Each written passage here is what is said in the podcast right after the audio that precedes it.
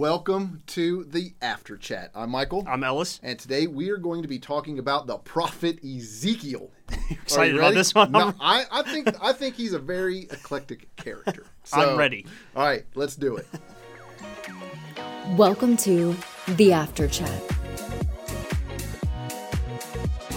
Real questions. Real talk. Real life.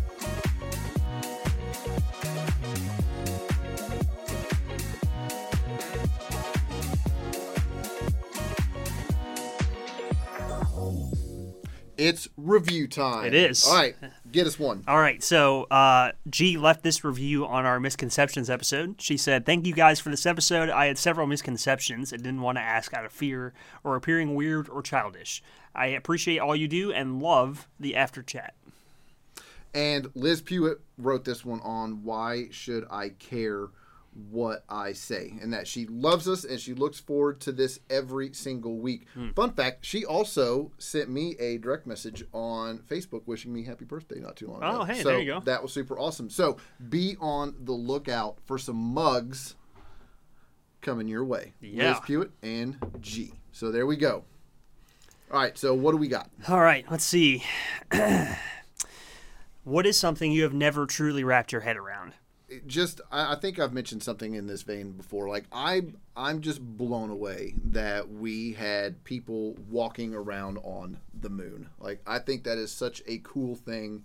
You know, you see the little the videos of them in the little doom buggy cruising around on there, hitting golf balls, like just bouncing around all the things. I just think that's just truly crazy and it's hard to imagine that that really happened. Hmm.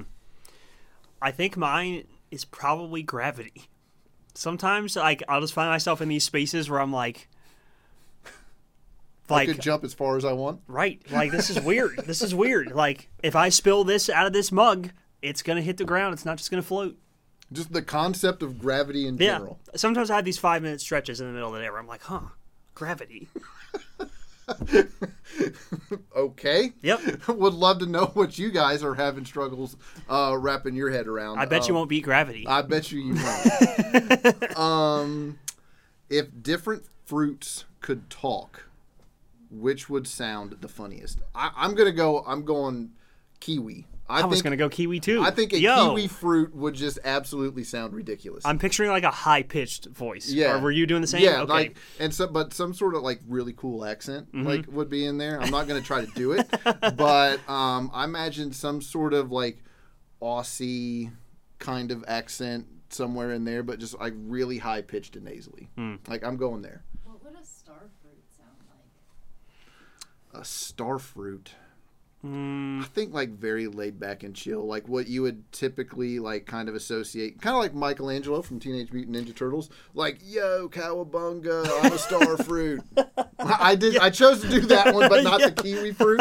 Um, but I imagine, I don't know, like I think they sound similar. Why are both of your fruits from Australia?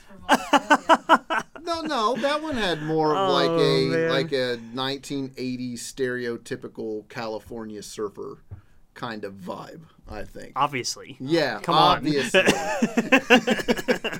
All right, so pick a fruit, give it an accent. What does it sound Oh, like? Oh, jeez. Um, I feel like a pineapple would. See, now I don't want to copy you, man. Jeez. this is tough. Can I change my answer about the not wrapping my head around? I can't wrap my head around, like, a fruit talking and having an accent.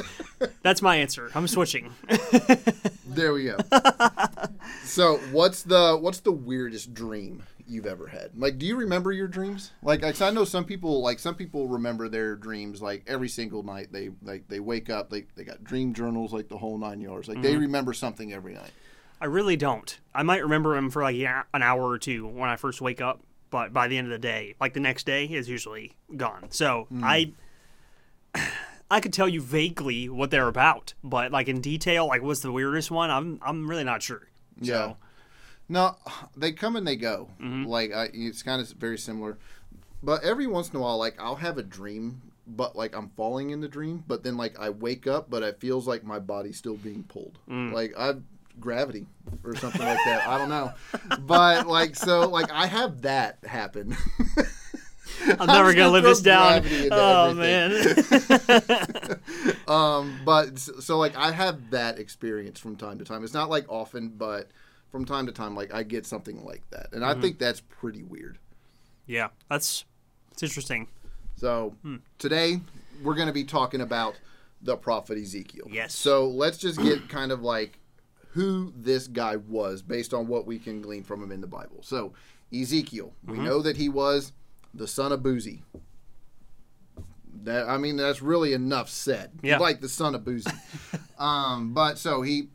Uh, this was kind of uh, all put down roughly 597 to 571 BC, roughly the same time as Jeremiah. Like Jeremiah was still in Jerusalem uh, doing his thing. Ezekiel was in one of the groups of exiles. Like whenever the first siege happened, the Babylonians came in, rounded up a bunch of them, and then took them out. Like they were, they were like the first wave of exiles. Daniel, the prophet Daniel, was probably in that same time frame as well. Whenever Ezekiel was let out, uh, when you read it, he seems like kind of a.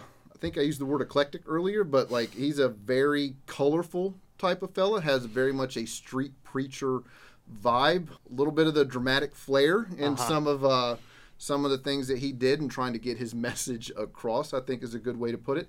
Like I mentioned a second ago, Ezekiel takes place several years after the first Babylonian siege of Jerusalem. They came in, deported a bunch of people, and took them to refugee camps, and that's kind of where the beginning of the story takes place. And you can read about that in uh, Second Kings 24. Like that has the like the first wave of exiles and it happened the the book opens roughly around his 30th birthday when he would have been installed as a priest because it seems like that was what he was uh, being trained for before everything happened. Now it's a ezekiel's a big book like it's like 48 chapters but it is it does have kind of an outline that you can look at and really break down kind of what what we're looking at here. So like chapters 1 through 11 uh, we see Ezekiel's commission and God's accusations against Israel. God gives Ezekiel a, a like a spoiler alert for like what his ministry is going to look like. He basically says, "Listen, I want you to go do this, but by the way, they're just not going to listen to you at all." That seems to be a trend. I mean, that's that's a rough thing, and and you read it in Ezekiel three seven through nine. I just want to hit this, but the people of Israel are not willing to listen to you because they are not willing to listen to me. For all the Israelites are hardened and obstinate, but I will make you as unyielding and hardened as they are. I will make your fore- I love this. I will make your forehead like the hardest stone, harder than flint. Do not be afraid of them uh, or terrified by them by them though they are a rebellious people. Like i love that. God's like you know what? They're stubborn but guess what? I'm going to make you just as stubborn and hard-headed as they are but for the right reasons. Like i don't know. Like i would feel pretty good about that but i would still i don't know. Like you want to see positive results. So i imagine for is for ezekiel that was kind of like dang. Like i'm not going to be successful based on how we view uh, success and then in Ezekiel 4 through 5, he does kind of some, I guess, street theater, is I think is a good way to describe it. And then in 8 through 11, we get some really cool visions of what's happening at the temple back in Jerusalem. 12 through 24 is filled with parables and allegories that outline all of the things Israel did to break their covenant with God. 25 through 32 is filled with how God would judge uh, all of the surrounding nations that that are kind of mocking Israel at this point. And 33, Jerusalem eventually falls. And then 34 through 48 are all about inspiring hope. Mm-hmm. But, I mean, everything has kind of a bleak tone to it because when you think about where they're at, like, I mean, they're, they just lost round one of, like, what's going to be, like, a larger war Yeah. They're being let out into exile and this is kind of five years after that so they're just like you know kind of hoping maybe things are going to get better but it's probably starting to set in that this is not going to be all that great Yeah, it seems like uh, for me the difference between Ezekiel and some of the other prophets we read is like the the messages that God gives Ezekiel to deliver. It's like hey, I'm gonna tell it straight. I'm gonna tell. I'm gonna tell you like it is. Like Yeah. this situation is not good, and I'm not gonna pretend like it's not like it like it is good. You know. Yes. So that's kind of what that's kind of like what a what to expect should you choose to jump in here and read Ezekiel but and I would encourage everybody to do so it's it's a fantastic book with tons of visions and and prophecies and just some really cool things so yeah.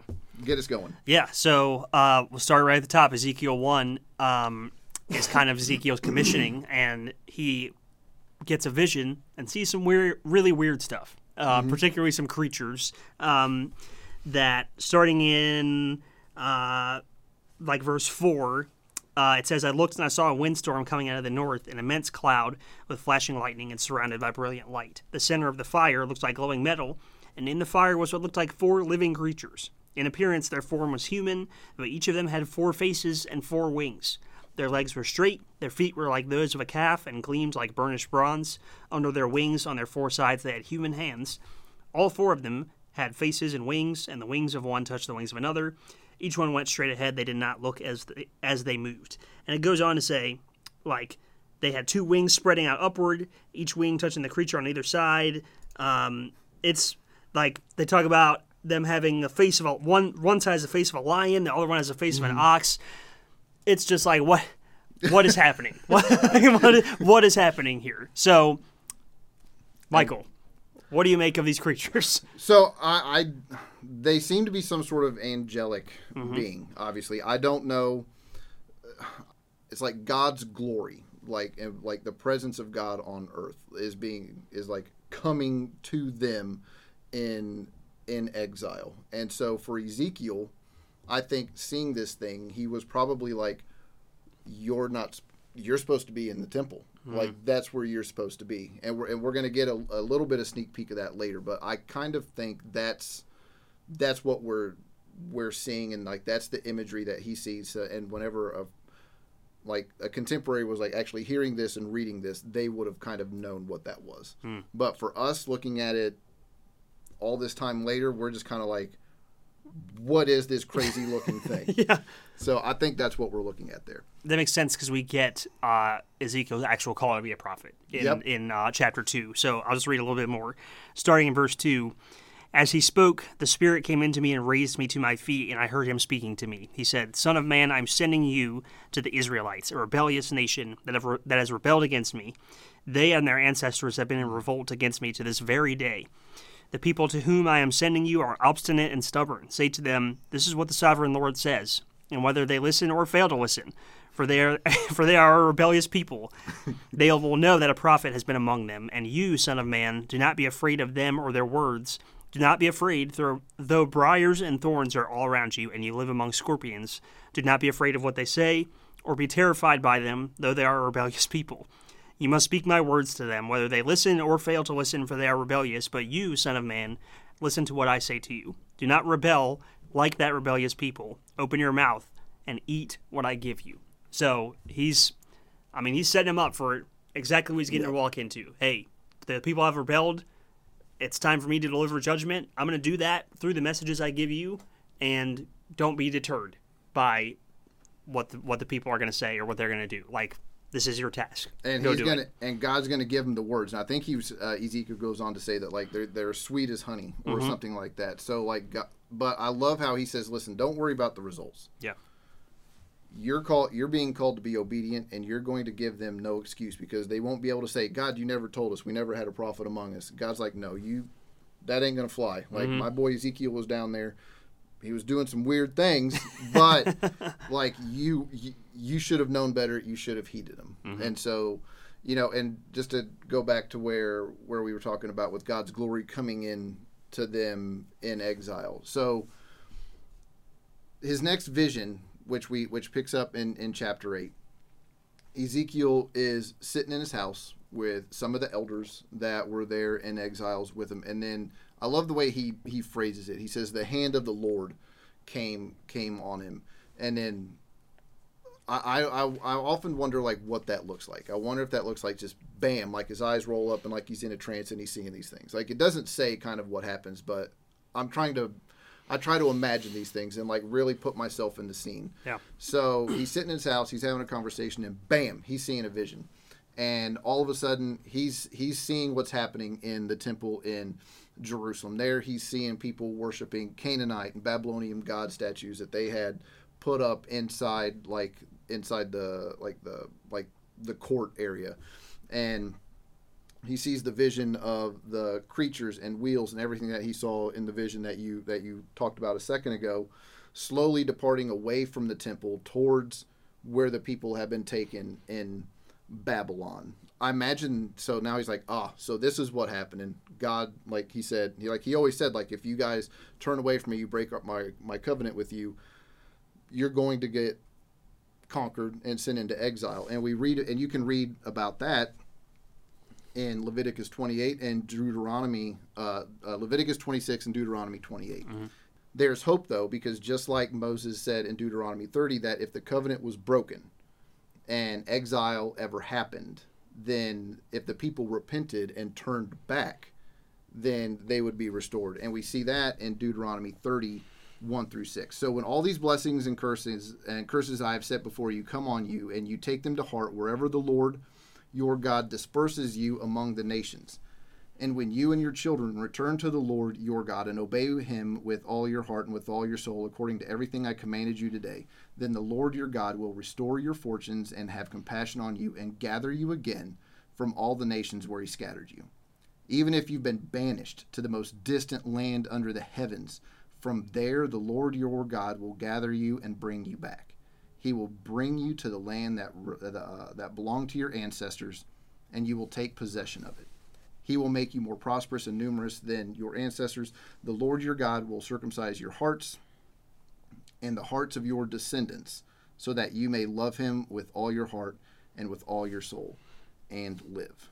So Ezekiel is seeing what's happening. Like God's going God is not just going to abandon them while they're in exile. Mm-hmm. He's going to go and be with him or be with them while they are there. So for him, I imagine that was a very like comforting thing to, uh, Right. to some degree to know that God was not just going to abandon his people outright.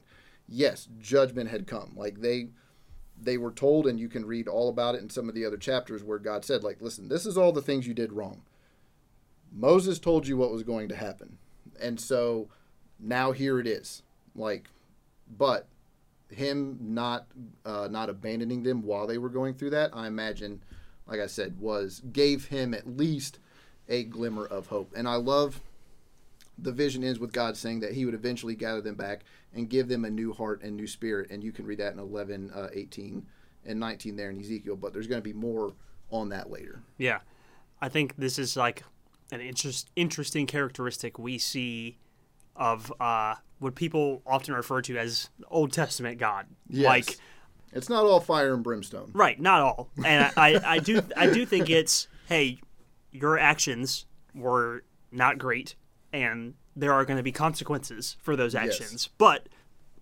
Like the point you were making, there there is a glimmer of hope. It might be, you know, just a small glimmer sometimes, but it's always there. It's always present. Yes, So, I imagine that the that the early readers of this and the people that he was, well, I mean, well, they didn't listen to him while he was actually saying the things, mm. but down the road, I imagine you know whenever people would be would be reading this, they they would. I, it gets pretty bleak, like between now and then towards the end, when like Ezekiel is just straight up vision casting and and trying to inspire hope. So I want to. I we got a couple weird things that he did. I'll take this one and you take the next one. okay. So chapter four. This this is when I say he did weird things. Like this would be one of them. Yeah. So he made a little toy set of of Jerusalem, right? And he all in chapter four. These are just some things that he did in chapter four. Chapter four, he made a little toy set of Jerusalem. He acts as the scapegoat, and then he cooks food over poop as they as they will in the city under when it when it becomes under siege later on down the road. So just some idea of like what I mean whenever he says whenever I say he acts as the scapegoat. So in in Leviticus 16 20 we're hitting you with some scripture here but but stick with us. It, it, there's there's a point to it. So, because you need it to kind of make sense of what he's doing. Right. So, when Aaron had finished making atonement for the most holy place, so each year on the Day of Atonement, the this was the only time of the year where the high priest was able to go into what was called like the Holy of Holies, which is where the Ark of the Covenant was, and what they would do is they would take a goat, they would sacrifice it, they would uh, s- sprinkle blood on it, and this was only done once a year. And if you went in there, there's some other examples in the Bible where someone went in there, they didn't make it out. Like that's that's where God dwelled, like the glory of God that we saw kind of rolling in at the beginning and then mm-hmm. rolling out just a few moments ago. Like that was where the glory of God lived on earth. So the scapegoat. So one goat went in there, got sacrificed, and then the other one, he's to lay both hands on the head of the live goat and confess over it all the wickedness and rebellion of the Israelites, all of their sins, and then put them on the goat's head. So like they put their hand on the head of the goat, whisper all the bad things that Israel done over the year, and then he shall send the goat away into the wilderness in the care of someone appointed to the task. So this guy would grab the goat, lead it out of the town, and then the goat will carry on itself all their sins to a remote place, and the man shall release it into the wilderness. So that was them casting aside, like repenting and just turning away and casting away all the things that they had did. So in chapter four, like he takes all the sin on himself and then lays on his side for like 300 days or so. I mean, it's it's a long time. He just laid on his side out in the street. Everybody would probably just be passing by wondering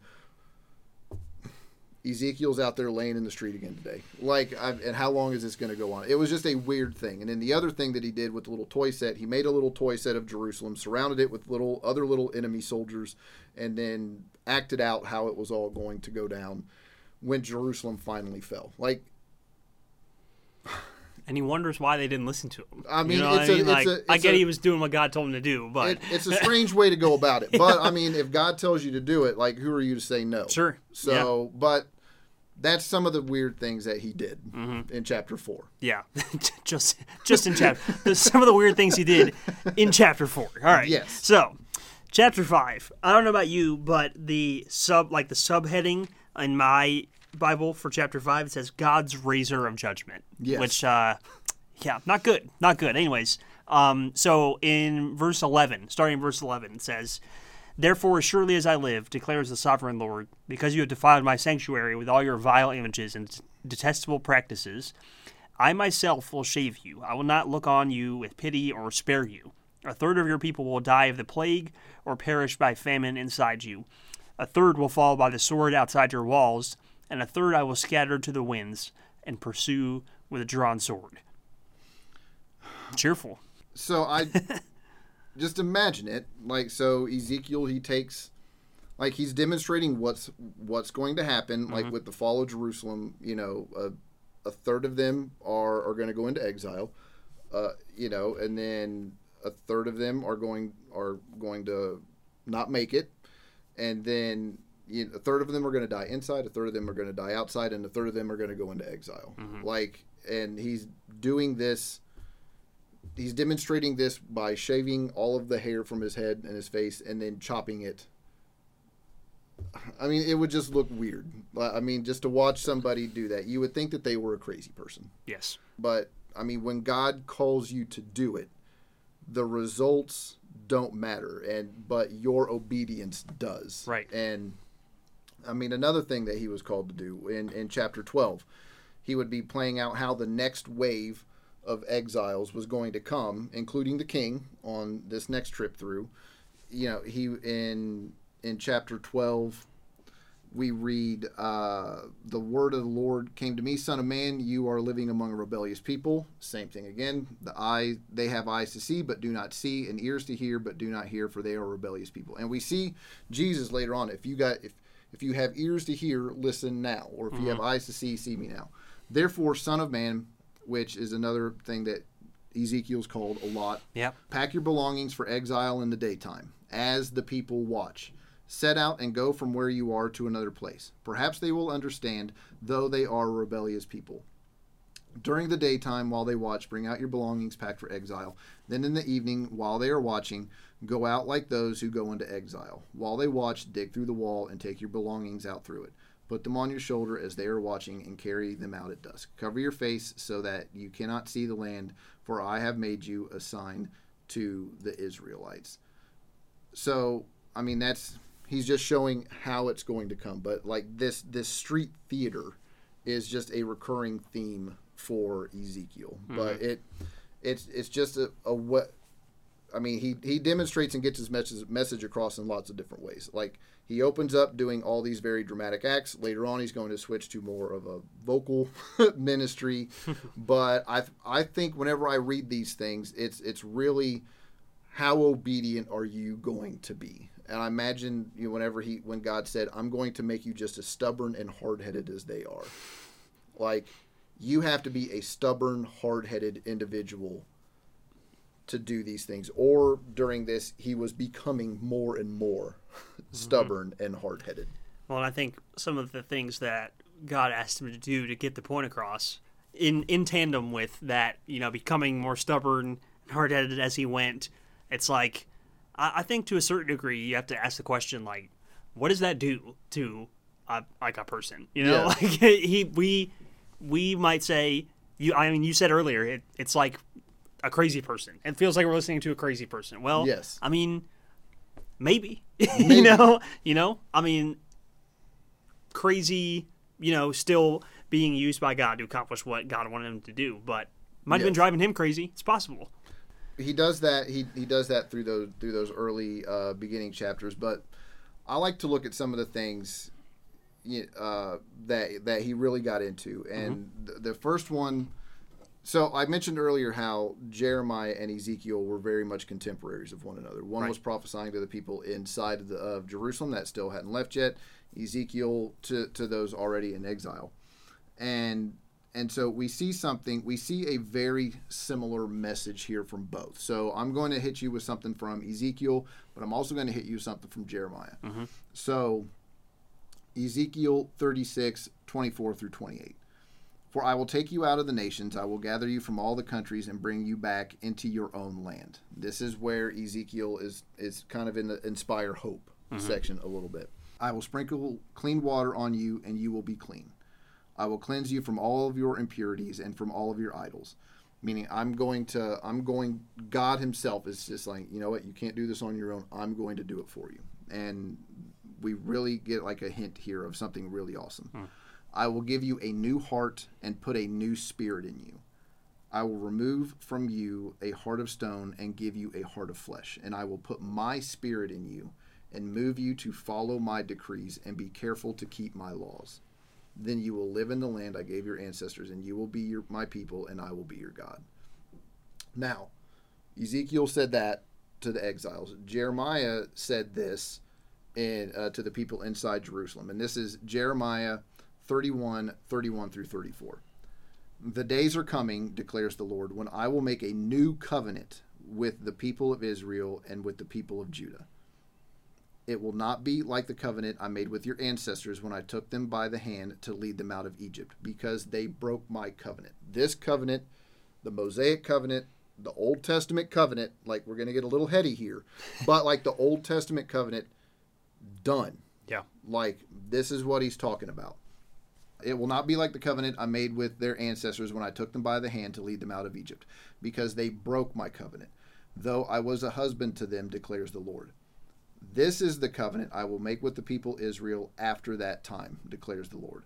I will put my law in their minds and write it on their hearts. I will be their God, and they will be my people. No longer will they teach their neighbor or say to one another, Know the Lord, because they will all know me, from the least of them to the greatest, declares the Lord. For I will forgive their wickedness and remember them no more. So I will put my law in their minds, and and in this one I will give them a new spirit. Like they're saying, they're getting very, they're saying very similar things, albeit in a little bit of different ways. They're talking about when the new covenant, Jesus, is going to come, and then we'll have access to the Holy Spirit. That's what I read there, mm-hmm. and so I find that to be one of the most powerful things about Ezekiel's overall message uh, there.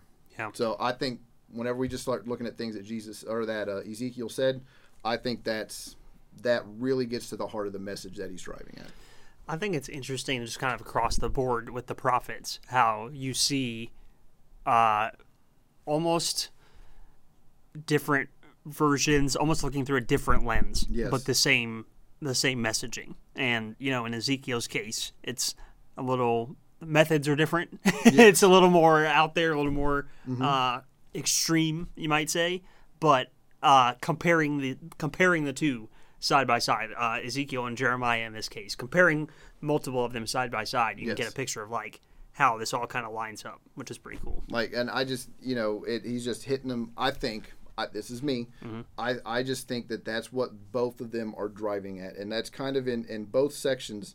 Like this is kind of where Ezekiel's going into that inspire hope, and in Jeremiah's book, that's also like he there's a gear shift in there whenever you read these guys, and that's really where he's starting to get into it. Uh, both of them saying, God speaking through them, saying, "It's broken, you broke it, but there's going to be hope. There's going to be there's going to be restoration." And both of them kind of hint at how it's going to be opened up to those outside of Israel as well. Jeremiah mm-hmm. more so than Ezekiel, but that like I'm just going to throw this whole thing wide open and and create a new covenant first with those in Israel, which is what Jesus did, mm-hmm. but then that that message and that you know, take my yoke upon you. Uh, you know, I will dwell in them, and you will dwell in me, and abide in the vine, and all of those things. You really start to get early hints of that here in in this section. Yeah, it's very much what we were talking about earlier. Like, hey, I told you to do it this way. You didn't do it this way. You messed it up a little bit, and there's going to be consequences for that. But Yes. there's going to be something waiting on the on the other side of it as well. Yes. So So check out this clip from. Is this Pope? This is Pope. All right, let's check out this message uh, clip from Pastor Brian Pope. God placed Ezekiel in the valley to witness something that day. In the middle of the valley, God placed Ezekiel to see the possibilities of what could be or could be again. And we can see it too. Remember now, God is, uh, has asked Ezekiel if these bones could live. And Ezekiel cheated and he said, Well, God, only you know that.